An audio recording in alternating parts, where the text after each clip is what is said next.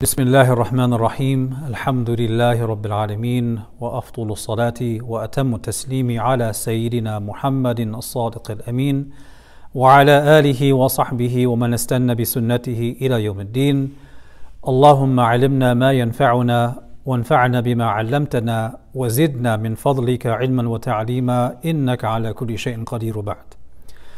Alhamdulillah. So this is our September session of Ask the Imam. And we have about 5 questions we're going to address. The first question, the questioner says, Salam, I just listened to your podcast, I think that's the khutbah, regarding our stance on abortion. It is mentioned many times that it is haram to kill your child if you fear poverty. I understand this, but I was asked, what if you were raped or violated via incest? I don't know how to answer this question. So before I begin, to answer the first part, it wasn't a podcast, it was 2 khutbahs I gave on the issue of abortion.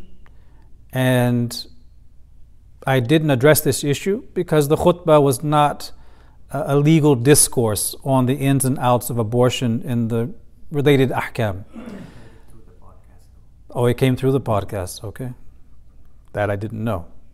Okay, so before answering the question on abortion in cases of rape or incest, I want to say right out the gate that our religion, our deen of al-Islam, teaches us to be principled and to return all issues to their scriptural sources and the arch rules and principles, the usul, the qawaid, the dawabit, all of the issues that we may discuss regarding matters of law go through the fundamentals and the foundations and the principles.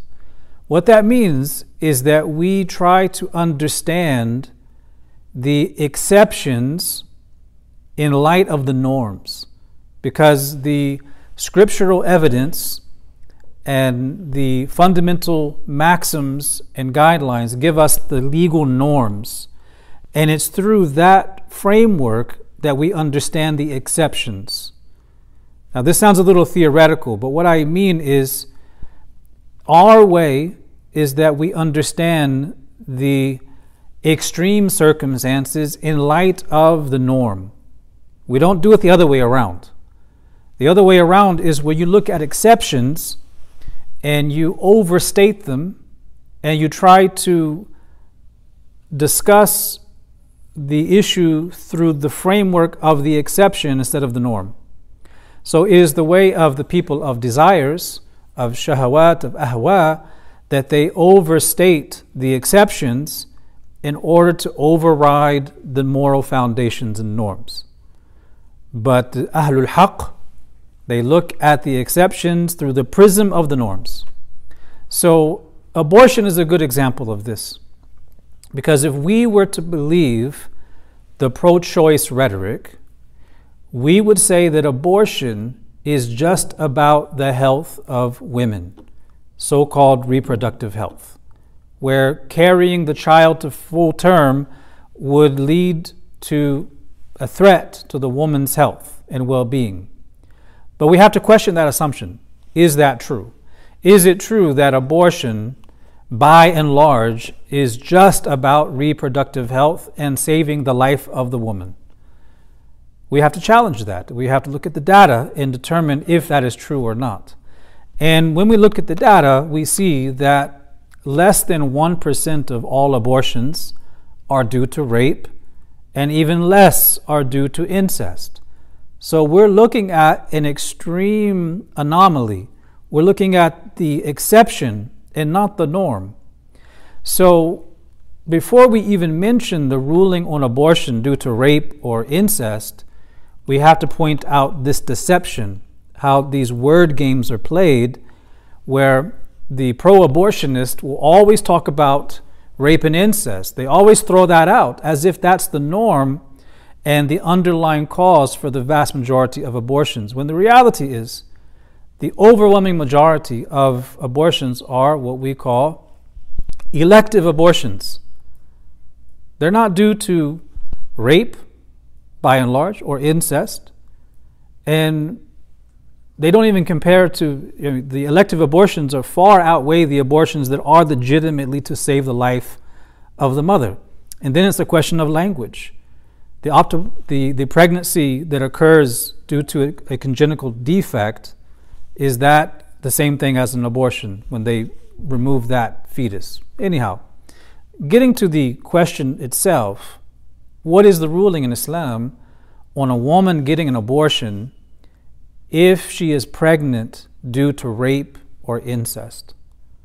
So as far as Islamic law is concerned, it is true that there are various opinions about the exact moment the soul is breathed into the fetus, what we call nafkhur ruh, or ensoulment. You have the famous position of the majority, which is that the ensoulment occurs at 120 days.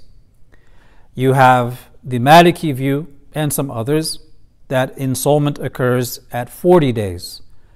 Both of those positions use the very same hadith as their proof. They differ because of the nature of the language and what thumma means as a conjunction. Anyhow, the soul is breathed into the fetus either at 120 days or at 40 days.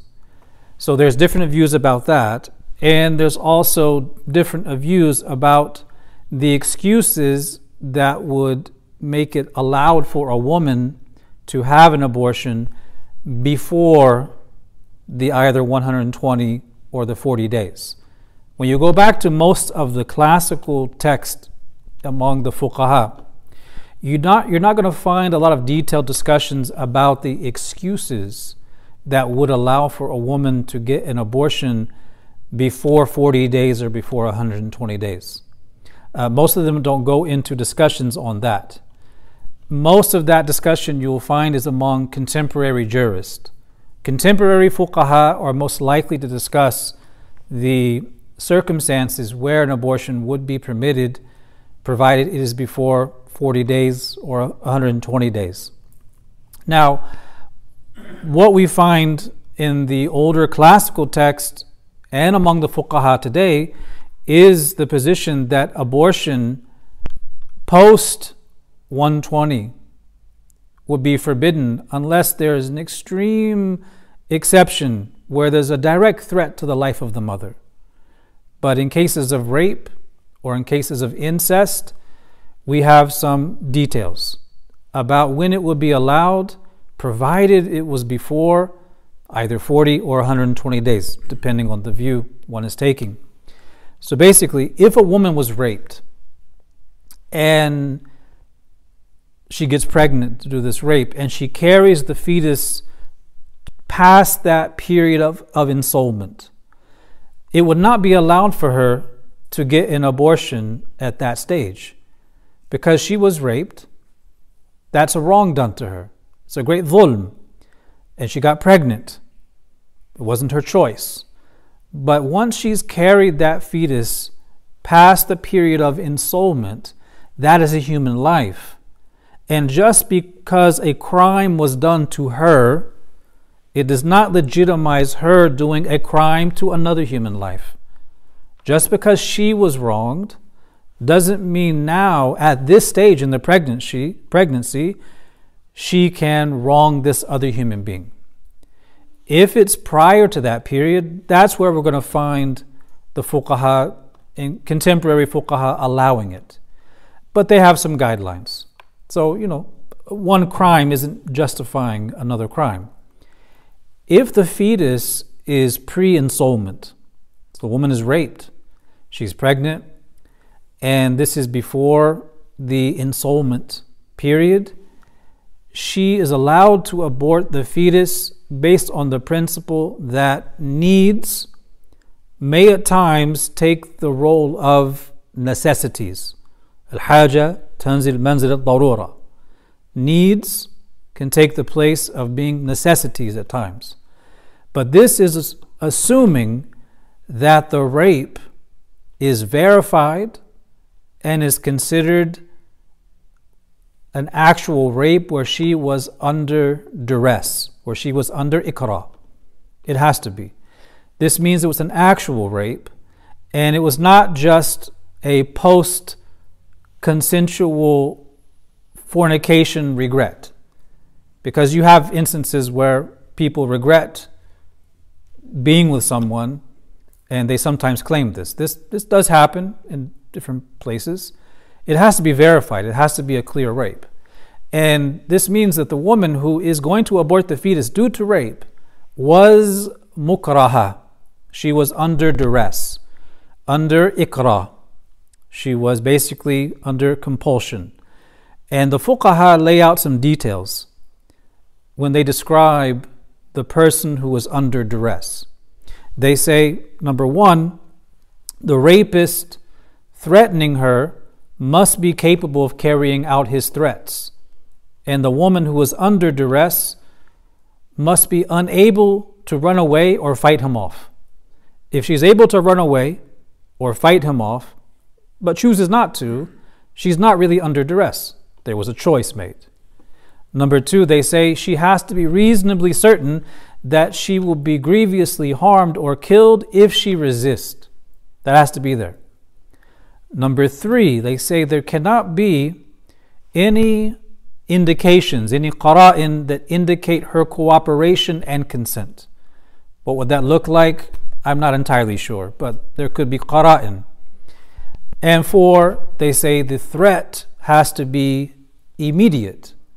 It cannot be one where the so-called rapist threatens to rape her next week, or threatens to harm her next week if he does not have his way with her right now. If the threat is for a future date, she has time to get away. So if she is with him in that moment, based on a threat projected into the future, it's not really duress. So these are some basic guidelines. If she fulfills all of these, and she was raped, legitimately raped, she was under duress, and it's not her fault. She's a victim. If in that circumstance, she learns that she is pregnant and she wants to abort the fetus, she should elect to do so as soon as possible and not allow it to carry on past the point of ensoulment. Because if she carries it past the point of ensoulment, which we're relating the two positions, either 40 days as the most conservative or 120 days, according to the majority, if she was to do it after that, she would be taking a life. And a crime done to her does not justify her doing a crime to another human life. And again, this is definitely a rare occurrence. And so we address the question and we answer it, recognizing that often that question is just a distraction. So yes, in our Islamic law, we do have some guidelines for when that will be allowed, but we should not let, in the people arguing and debating back and forth about abortion, pro-choice versus pro-life, you should not cede ground to the pro-choice crowd and allow them to cite rape and incest as if it is the norm for the majority of abortions, the underlying reason for the majority. It's not. They have to be challenged on the data. The majority of them are because people do not want to have a child, even though they were not raped, they were not subject to incest, their lives are not threatened, they just don't want to have the kid, or they feel they cannot afford to take care of the kid. And so they want to elect to kill the child, khashyata imlaq, out of fear of poverty. Exactly what Allah describes in the Quran. Wallahu a'lam. Okay, next question. On a lighter note, this question says, Assalamu alaikum, in your Eid al-Adha khutbah podcast, you said liberation through obedience. Please elaborate with examples. Wa alaikum assalam. So I can't remember exactly when I got this question, but it was a while back. So to the questioner, I apologize. So they're asking about the title of the khutbah given on Eid al-Adha, liberation through obedience. I think it's helpful to look at the Arabic analogues to terms like freedom and liberation. What is the word in Arabic for freedom? And what is the word for liberation in Arabic? If we look at the word liberation, we have tahrir, which is to render someone or to assist someone into a state of hurriya, freedom, to liberate them, to free them. So we have these terms, tahrir and hurriya. The term hurriya is actually a mustalah. It's a technical term. We have technical terms used in the science of grammar, in fiqh, in aqidah, in usul, and so on. And likewise, hurriya is a technical term, a mustalah, used in the science of ihsan, of suluk, of tasawwuf. And hurriya, as a very specific spiritual term, has been defined in a couple of different ways. We go back to one of the earliest works that defines some of these spiritual terms. We look at the Risala of Imam al-Qushayri rahimahullah. Imam al-Qushayri, he says, when talking about hurriya or freedom, he says it should be known that the real meaning of freedom lies in the perfection of ubudiyya, of servitude to Allah. He says anyone who imagines that it may be granted to a human being to give up his or her servitude for a single moment and disregard the commands and prohibitions of the Sharia while having discretion and responsibility, they have left Islam, because Allah subhanahu wa ta'ala says to his Prophet sallallahu alaihi wasallam, وَاعْبُدْ رَبَّكَ حَتَّى يَأْتِيَكَ الْيَقِينَ, worship your Lord until certainty comes to you. And it is the consensus of the scholars of tafsir that this verse refers to, yaqeen here refers to maut, passing away into the next realm. That means worship your Lord until yaqeen comes to you, until death comes to you. This is how he defines hurriya. Hurriya is freedom through servitude to Allah subhanahu wa ta'ala. A much later scholar also spoke about hurriya and gave what I feel a more precise definition. Sayyidi Ahmad ibn Ajiba al-Hasani rahimahullah, he writes in his work Mi'raj al-Tashawwuf, which is a small work on these mustalahat. He talks about hurriya or freedom, and he says that freedom is to purify ourselves inwardly of the love of what is not God until nothing remains that is not for Him. So freedom in this definition means freedom, freeing ourselves from the aghyar, these alterities, freeing yourselves from the bonds of dunya, the bonds of shaitan, of the nafs, of hawa, of shahawat, and being free of all of the constraints, so that you are liberated from everything other than Allah subhanahu wa ta'ala. That is hurriya according to this definition. So it's basically being free so that of all of these things, so that you have everlasting freedom that endures into all of eternity. That is how they look at the word hurriya.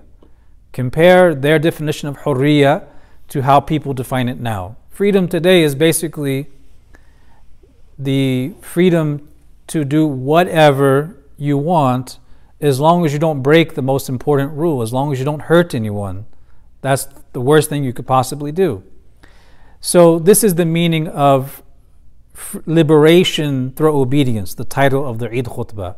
The idea of attaining freedom through living the life that Allah has commanded us to live. That's the only way. Because if you don't do that, you're going to be imprisoned in various ways. Either you're imprisoned through the shackles of dunya, or the shackles of shaitan, or the shackles of shahawat, of desires, or the shackles of ahwa, all of these various enemies of the human being. So to have true freedom is to be released from the bonds of these things that keep us away from our Lord subhanahu wa ta'ala. So that's the answer to that question.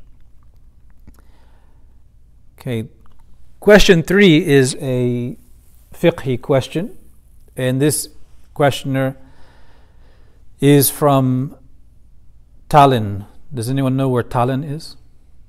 It's the capital city. Someone knows their geography. Tallinn is the capital of Estonia. Estonia is a former Soviet republic. And does anyone know what sea is next to it? The Baltics. Yeah. So this questioner is from Estonia, and he says, is it permissible to pray Fajr Qadha, make up Fajr, every day for some time, when I'm not able to pray Fajr on the right time? For example, where I live in North, and Fajr is so early that I wouldn't get enough sleep if I woke up for Fajr. So this question, it does hit close to home, and I have a little bit of experience with this question because for about 5 years I was living in the country neighboring Estonia, right across the Baltic, living in Finland. And Finland is even further north than Estonia. So the struggles he's describing in the question are struggles I experienced directly in my time there. Because that region is so far north, to give you an example of the prayer times, in the winter, sunrise is about 9:20 in the morning, and Maghrib is probably 3:30, and then it gets dark straight away. Isha is 4:35, and then it's dark all night until 9:30. But contrast that with the summer, you don't have a full sunset, or you don't have a full rotation, meaning Maghrib comes at about 11:30 at night, and you see the redness on the horizon, and it doesn't disappear for quite a while. And while you're waiting for it to disappear on the west, you see the khayt al-abyad, the white thread on the other side for Fajr. This means that in those far northerly areas, in the summertime, Isha never comes in. So what do you do? I personally struggled with this for a while until I kind of found my groove, and I had things much easier than many people because my work schedule allowed me to essentially stay up until 2 in the morning and pray Fajr, and I would just pray Maghrib at 11:30, Isha at about 1, and then wait for Fajr at 2 and pray it and go to bed. And then I'll wake up at 10 o'clock and go about the rest of my day. But not everyone had that luxury, because imagine if you're a Muslim and you're trying to pray your prayers there and you have to be at work at 7 in the morning. Fajr's in at 2 in the morning. So when do you go to bed? Number one, when is Isha? Right? When do you pray that? Let's say you pray it at midnight, then you have to get up at 2 o'clock, and then you have to get up at 6 or something. Do that every single day, and you're going to see this is taking a toll on your health. So he's wondering what he should do. He's saying, should I do qada or not? So before I answer that specifically, I want to look at this issue. And maybe this doesn't apply to any of you here, but maybe those who are watching, this will be of benefit to them. I know this is pertinent to people who live in far north Canada, maybe even in parts of the UK even, this may apply. Now the early Fuqaha, the early jurists, by and large didn't address this issue because they never encountered it. Perhaps the earliest mention of this issue is cited by Imam Ibn Abidin, one of the great Hanafi jurists, who mentions the issue in an essay that answers certain questions put to him by Muslims in Bulgaria. That seems to be one of the earliest discussions on the issue. So the issue is that, as we mentioned in the Fard Ain class, the entering of the time for the prayer is a sabab for the obligation. It's a cause for the obligation. So if Isha never comes in the summertime, the sabab has not appeared. Does that mean it's not wajib to pray Isha? That you pray Maghrib because it came in, and you pray Fajr because its time came in, but you don't pray Isha because it never came in? The answer to that is no. You still have to pray Isha. But why? We go back to what I said in the beginning of the first question. We look at everything through principles, through qawaid, maxims, guidelines, dawabit. Imam Ibn Hajar al-Asqalani, rahimahullah, he mentions in Fath al-Bari that the primary text, the nusus of Sharia, pertain to the normal and common circumstances and not to what is uncommon. And he goes on to cite another Imam, Ibn Sayyid al-Nas, rahimahullah, who said the same thing. He said that the ahkam of Sharia are contingent upon what is common and not what is uncommon. So we go back to the seerah of the Prophet ﷺ, and we find the hadith in which the angel Jibreel taught the Prophet ﷺ the prayer times. Those prayer times were taught to him.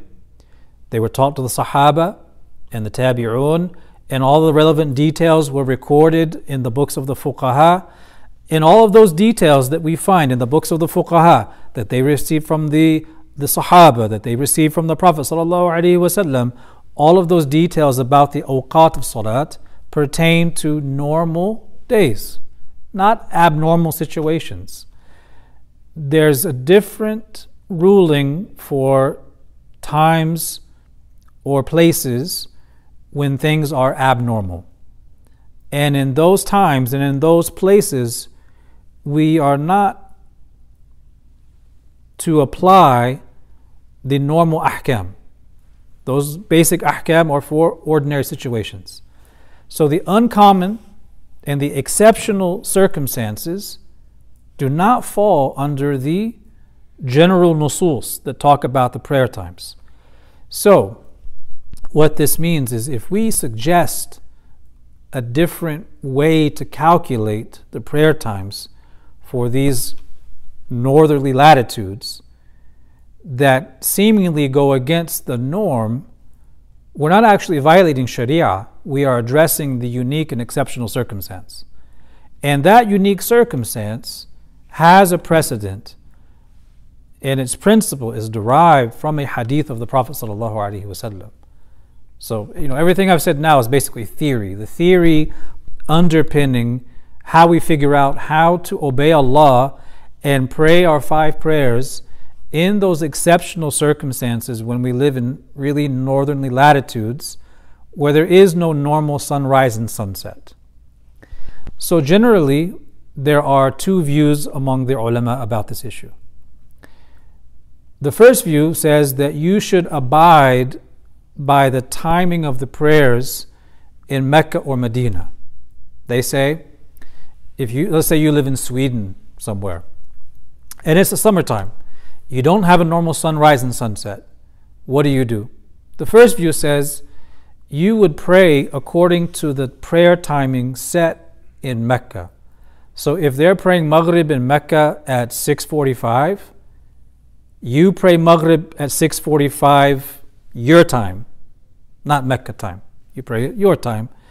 And you basically superimpose that prayer calendar, prayer timings, over Sweden and how you pray. That's the first view. Why do they say Ummul Qura? Why do they say use Mecca? It's because Ummul Qura is not just the mother of the towns. It also has a leading role as establishing a kind of norm, as a kind of qibla, not only for the direction of salat, but also a sort of qibla for establishing a norm for prayer times. That's their justification. The second view says that you pray according to the timing of the nearest region, we could say country, that has a normal sunrise and sunset. And among those scholars who take this view, some of them will say the nearest Muslim country, and some just say the nearest country, the nearest region that has a population where we can establish there is a normal sunrise and normal sunset. And I'm not sure what that would be for Estonia. It could be Germany, could be Turkey, if you look at the Muslim country. I don't know exactly, but it would mean for this brother, he could take the prayer time of, say, a region in Germany, the closest region that has a normal sunrise and sunset, and pray according to that. And likely this would have him praying Fajr and also getting adequate sleep and not missing Fajr. And he prays the rest of the prayers according to that until the fall and then the winter comes, when in his own country there is a normal sunrise and sunset. So even this is a temporary measure just for the summer. Now, one of the former directors, the former heads of Al-Azhar al-Sharif, Sheikh Jad al-Haq, he talked about this issue in one of his fatawa, and he says that adopting the principle of estimating the prayer times as well as the fasting hours and disregarding the signs that determine the times is based on a nas shar'i, right? So you're disregarding the actual sunrise and sunset and what happens. You're disregarding the externals because it's abnormal. And instead, you're going to calculating, estimating the time. He's saying that that practice is based on a nas shar'i, a legal text within the sharia. What text is he talking about? He's talking about the hadith of the Prophet ﷺ, where he mentions that when the Dajjal appears, there will be a time where the earth is enveloped in darkness for 40 plus days. And the Sahaba asked, Ya Rasulullah, what do people do about prayer times? Because in that 40 days and beyond, the asbab, the causes for the obligation of prayer aren't occurring. But they understood, well, we still have to pray. So they asked the Prophet ﷺ, what should they do when it's 40 days plus of absolute darkness and there's no sunrise, no sunset, a complete anomaly? And he said, to estimate, فَقَدِّرُوا لَهَا, to estimate the prayer times. So you have a prior experience of when Fajr is, when Dhuhr is, when Asr is, and so on. For that period of time, you're estimating based on those times. So although the sabab, the cause for obligation, doesn't appear, you're estimating and praying as if it is, using that estimation. So Sheikh Jad al-Haq, he's saying that the hadith about the Dajjal and how you estimate the prayer times is no different from this issue faced by Muslims in Scandinavia, because they both share the same legal rationale, the same illah, and that is the illah of extreme variations in timings. Because either way, it's an extreme variation, and in both cases, you're going to estimate. So this was his argument for why you should prefer to estimate, following the estimation of the nearest Muslim country or country that has a normal sunrise and sunset, or Mecca time. Either way you look at it, you're still estimating. You're taking the prayer time of another location and you're superimposing it over your location, estimating that that would be the approximate time for each of those prayers. So this is the basic answer given by the majority of the ulama in today's time who approach this issue. If you look at it, go further north, there are parts near the North Pole where a day lasts for 6 months and a night lasts for 6 months. If you say that you can only pray based on the literal movement of the sun, That means that in certain regions in the North Pole, where a day is 6 months and a night is 6 months, how many times are you praying in a single year? You're going to pray 5 times. So for the 6 months of darkness, you pray a Maghrib and an Isha, and then in the 6 months of light, you're praying Fajr, Dhuhr, and Asr. What if you're in space? Yeah, if you're in space, what do you do if you're in space? There's a Malaysian astronaut, and before him there was the Saudi astronaut who wanted to know, how do I face the qibla in space? So these are all nawazil, right? And I heard from one scholar that this issue is perhaps why Muslims did not go further north as they spread in trade and in da'wah, because they went far north and they saw the sunrise and sunset, and they said, no, thank you. They just left. At any rate, but Muslims are here now, so we have to figure out what to do. So going back to this brother's question, pray according to the timings of the nearest country with a normal sunrise and sunset. Whether it's a non-Muslim country or a Muslim country, that's your choice. It's all ijtihad anyway. Personally, I would just choose the nearest country, regardless of whether the population is majority Muslim or not. So for Estonia, that might be Germany. I'm not entirely sure, but you'd have to check and find out.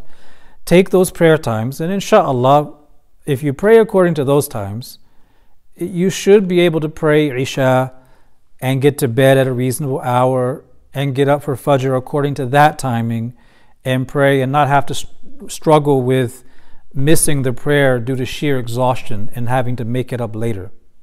And if you've missed those prayers before and you pray them with the intention of qada, that's fine. But moving forward, I would advise you to take this position, as this is the position held by most of the ulama who talk about the issue. Wallahu a'lam. Okay, the next question. This one says, Assalamu alaikum, Imam. I hope you are well. I have a few questions for you.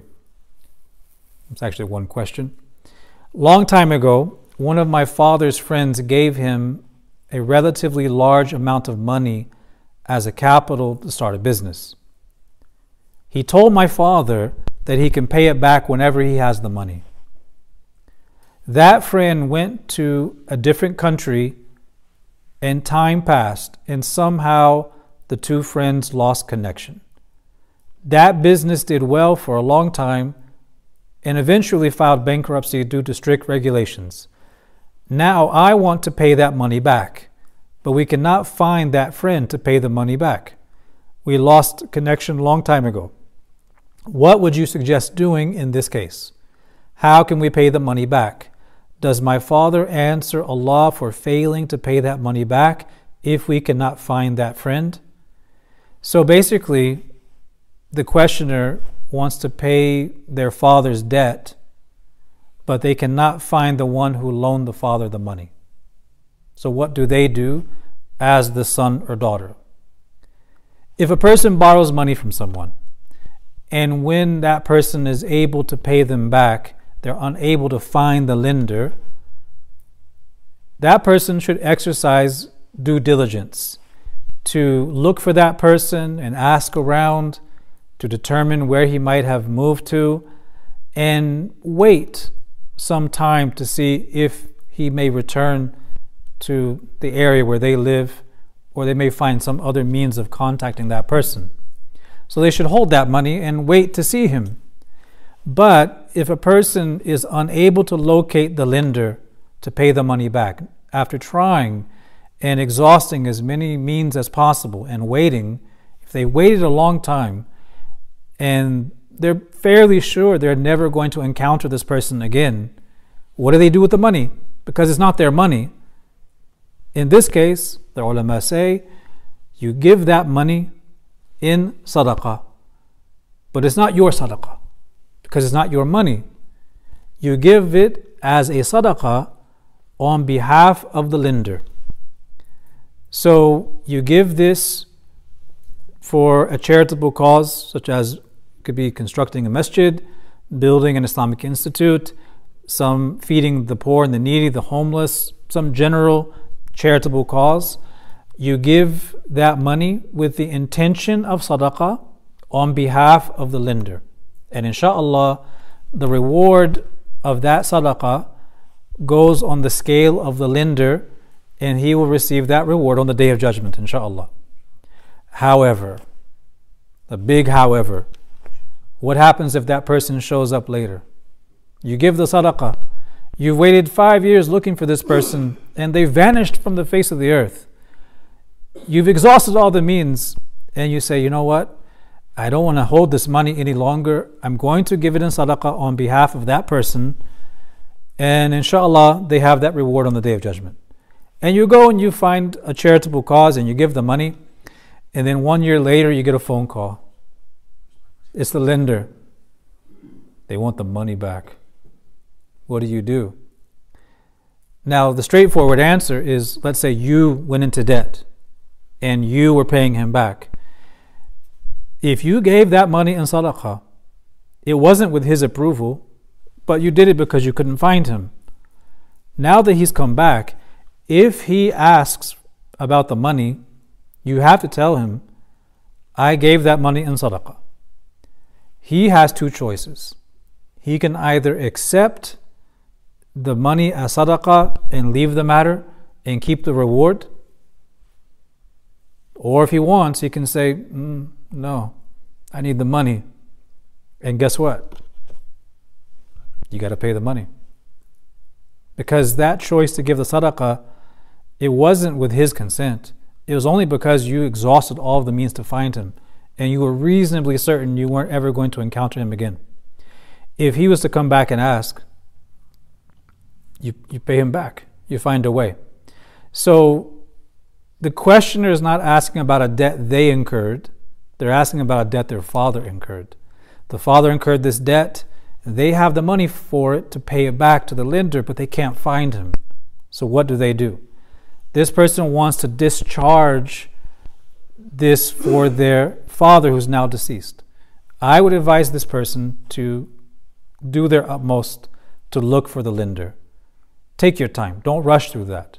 Exhaust as many resources as possible to locate that person. Enlist the help of others who might be able to advise you on how to locate that person. Because sometimes we don't know how to find people, but maybe others would have resources to assist. Take your time with that so that hopefully you can find that person. But if after exhausting all of these resources, you're unable to find that person, and you're reasonably certain that you will not be able to locate them in the future, give the money in sadaqah on behalf of that lender with the intention that this is the money your father intended to pay back to that person or was supposed to pay back to that person, but we couldn't find them, so we give this as sadaqah, so the reward is with that person, and hopefully the debt is absolved and the father is free of that burden in the hereafter, and the lender has a great reward in the hereafter as well. Wallahu a'lam.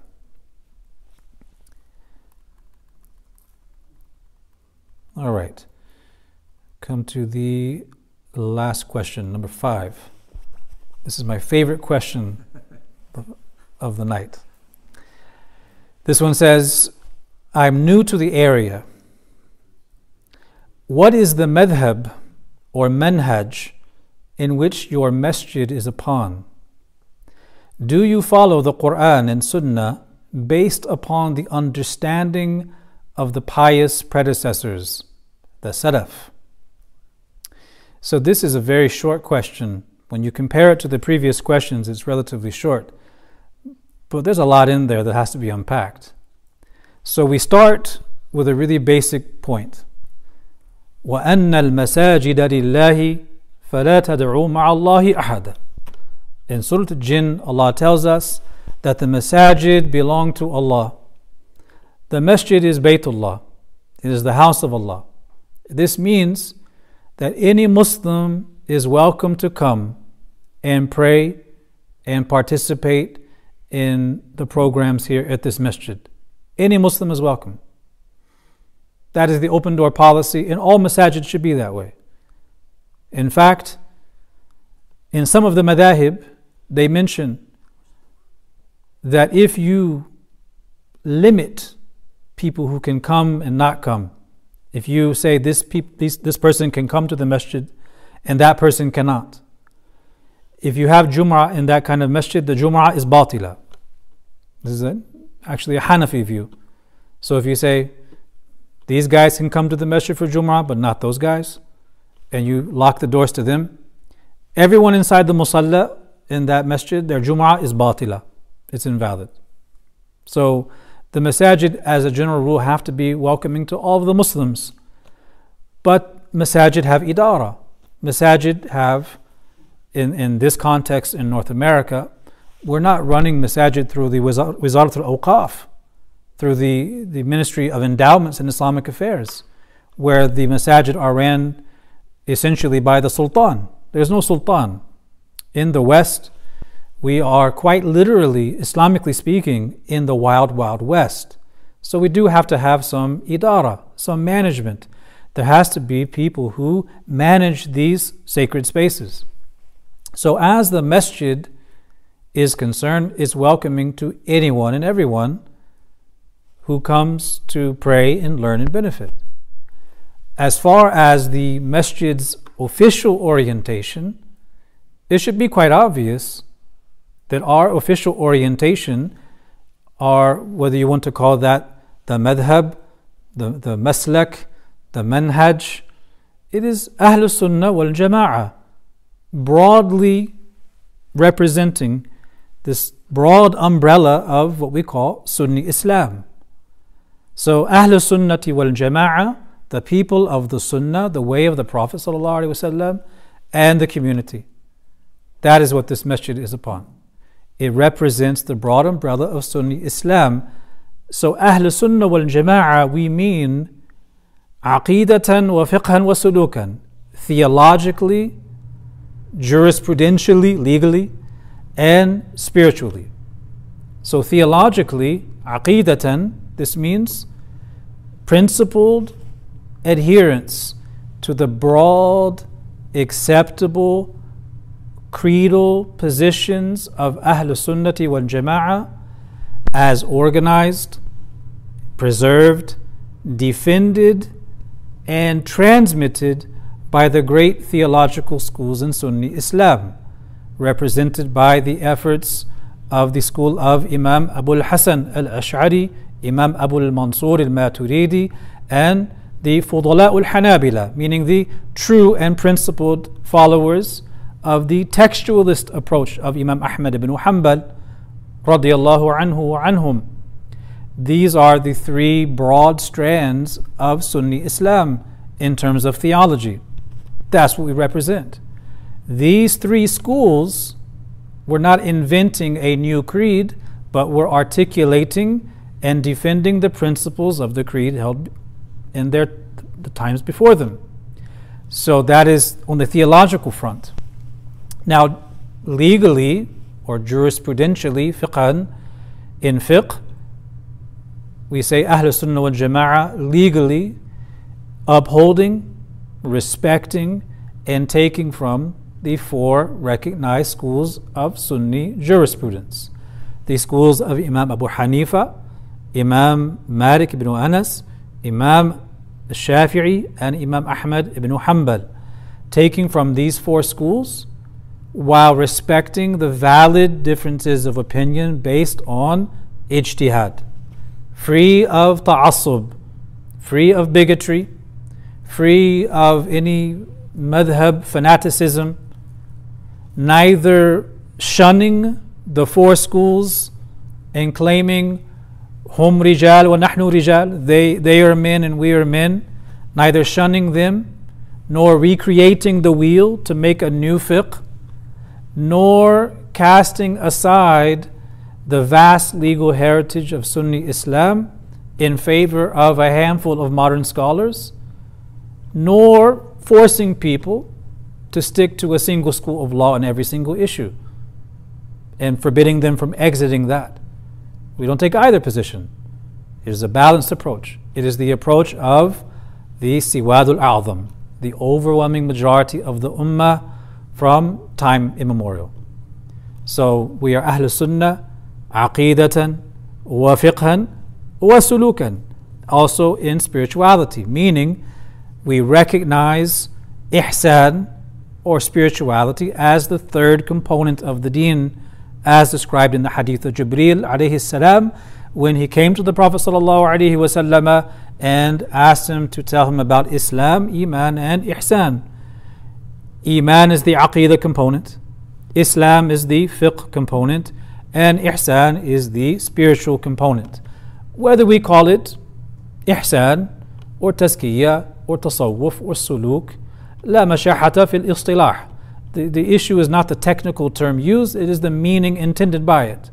So we affirm that as a part of our Sunni tradition. So we affirm this in a principled manner, meaning it is based on the Sunni foundations of creed, the Sunni foundations of law, and is free of blameworthy innovations, and free of fakery, and free of charlatanism and cults. Those are the broad principles that make Ahlus Sunnah Ahlus Sunnah. So anyone who adheres to those broad principles is a Sunni, generally speaking. And that is what we hold to here. Now we believe that, from the way I described it, that these are the Ummah's very best attempts to organize and present the general acceptable understandings of the earliest generations. Notice I said understandings with an S, plural. Not fahim, but fuhum. And there's a reason why I say that. Because we don't believe that the Ummah of the Prophet ﷺ was guided in the very beginning for the first three generations, and soon after in the fourth and fifth the Ummah was completely lost and astray and wallowing in the darkness of innovation, bigotry and shirk, until 200 years ago someone came and magically revived, not so magically, but revived Tawheed that was completely unknown to the Ummah for the most part for over a millennia. We don't believe that. That's absolute nonsense. We don't believe anyone came 200 years ago and rediscovered al-aqidatul sahiha, the authentic creed that the Ummah had lost for 1,000 years. That's absolute nonsense. La tajtami'u ummati ala dalal. My Ummah does not unite upon misguidance. Likewise, we don't believe that the three generations of the early Muslims, whom we call as-salaf as-salih or as-salaf, the pious predecessors, we don't believe that those three early generations constitute a single unified understanding in all matters. Because the questioner says, do you follow the Quran and the Sunnah according to the understanding of the salaf? Right? Ittiba'ul kitabi wa sunnah ala fahm al-salaf al-salih. And I say there's no fahm of the salaf al-salih, but there's fuhum, there are understandings among the salaf al-salih. Because if you look at this from an usuli perspective, in legal theory, the usulis differ about whether qawl al-sahabi is a hujjah or not. Is the statement of a companion considered a legal proof in Sharia or not? If this Sahabi says something in matters of law, does his statement constitute a hujjah in Sharia? Well, the usulis differ about this. Some affirmed it as a hujjah with conditions, others did not. So if the statement of a Sahabi is not necessarily a hujjah, what about the statements of those from the Tabi'un? What about the statements of the Atba' Tabi'in from the third generation? فَمِن بَابِ أَوْلَى. Even more so, their understandings are not going to constitute a proof that is binding over the rest of the Ummah. So they differed among themselves. When we say the fahm, the understanding of the Salaf al-Salih, we understand that it was not a single understanding, but there were multiple understandings. Now, they differed among themselves. So if you say you have to follow the Quran and the Sunnah according to the understanding in the singular, what do you do when they differ? That's number one. Number two, when you say fahim as-salaf as-salih, the understanding of the salaf as-salih, who's understanding? Because in that same time period, in the three generations, you had the emergence of the Khawarij, the Qadariyah, the Murji'ah, the Jabriyah, the Nawasib. All of these different groups emerged in that time period that also saw the Tabi'un and the Atba' Tabi'in. So if you say you have to follow the Salaf as a time period, yani marhala zamaniyah, does that mean you follow this one? Okay, this one may be Qadari, this one may be Murji'i, this may be Khariji, Rafidi. So you can't say that the time period locks in a singular understanding of all matters Islam. That's not how the ulama have ever approached it. So it's inaccurate to say that you have to follow the Quran and the Sunnah according to the understanding of the Salaf, because there is no unified understanding. The only understanding you have to follow is clear-cut ijma', clear-cut consensus, and that is few and far in between in the various issues that people differ over.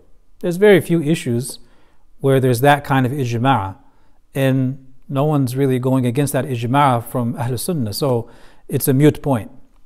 So the Salaf themselves differed among themselves. They didn't subscribe to a single understanding in lots of legal matters, and they even differed in some of the furu' al-aqidah. They even had certain minor differences. So that's the general answer.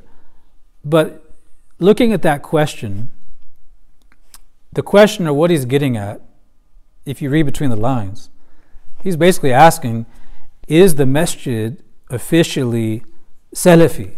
Are you Salafi? And the answer is of course no, right?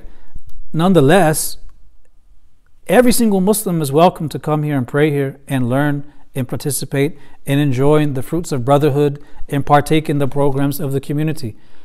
You know, it's not a secret. I mean, maybe it is to some people. It's not a secret that I'm not exactly some Salafi guy, right?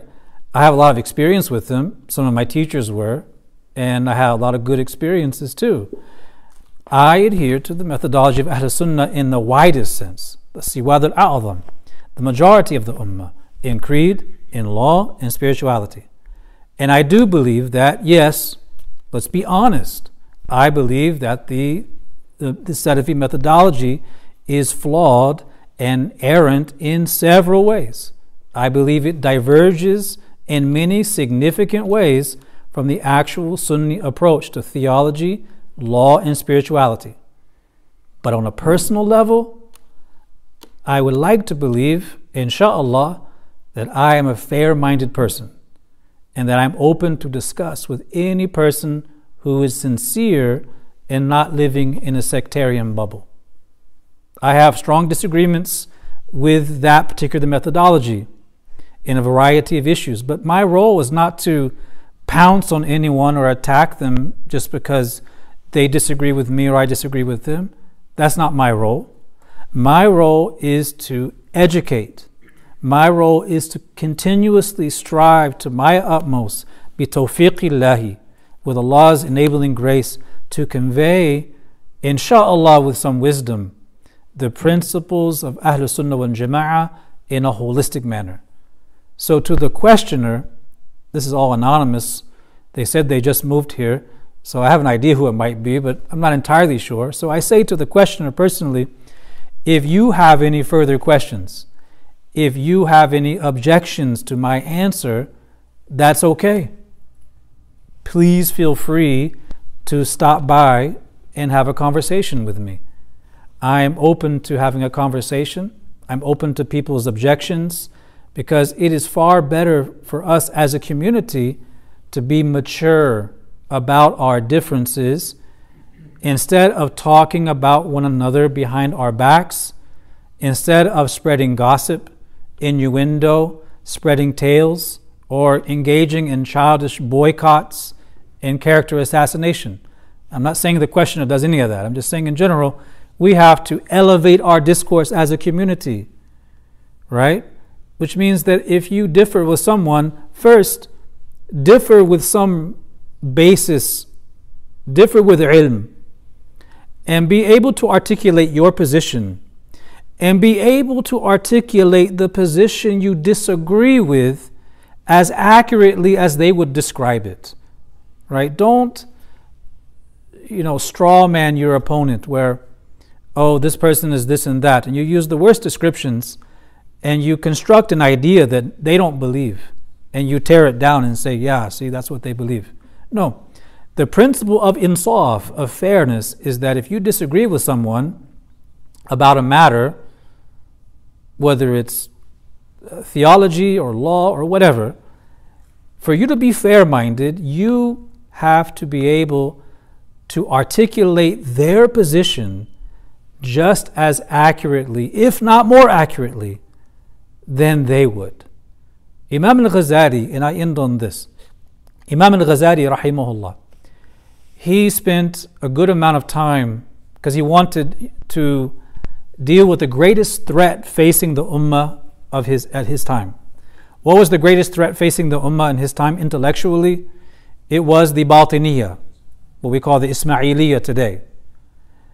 So, and then after that came the falasifa, the philosophers. If the batiniyah had succeeded, we would all be like Ismailis where there's no salah, there's no zakat, it's all esoteric, it's all symbolic. Deen would have been gone. If the philosophers would have won the intellectual debates of the day, then we would all be secularists and we would have become just like modern day Europe. Their history of Christianity, going from Christianity to secularism, was through that means. That would have happened to us. So Imam al-Ghazali had to deal with these two major threats. But what did he say? He mentions in Al-Munqidh min al-Dalal that he knew that he had to master their ideas and understand them and be able to articulate them better than their proponents, because you cannot respond to an intellectual challenge by misrepresenting the views of your opponents, because they know what they believe, and when you misrepresent it, how are they going to take you seriously? So it's not that we want debate, but if you want to have hiwar and discourse, it has to be based on knowledge, it has to be based on fairness, it has to be based on accuracy. So, that's the long answer.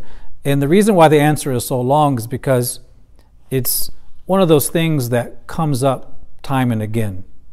We don't make any apologies for what we believe. We make ijtihad, we seek Allah's pleasure, we seek Allah's guidance in pursuing the truth. And we ask Allah to guide us and show us the truth as truth and enable us to follow it.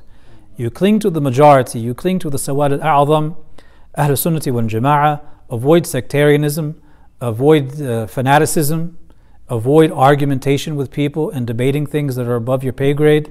And inshaAllah, you leave the dunya in salama, with peace and well-being, and you don't embroil yourself in things that cause you regret later on in life when you educate yourself, when you learn and grow, and look back and think, wow, that was a really immature thing I said back then, or that idea that I used to have. Take the time to educate yourself and grow and be open to learning and get out of the sectarian and ideological bubbles that we surround ourselves in. Wallahu wa rasuluhu a'lam wa sallallahu wa sallam ala Sayyidina Muhammad wa ala alihi wa sahbihi wa sallam.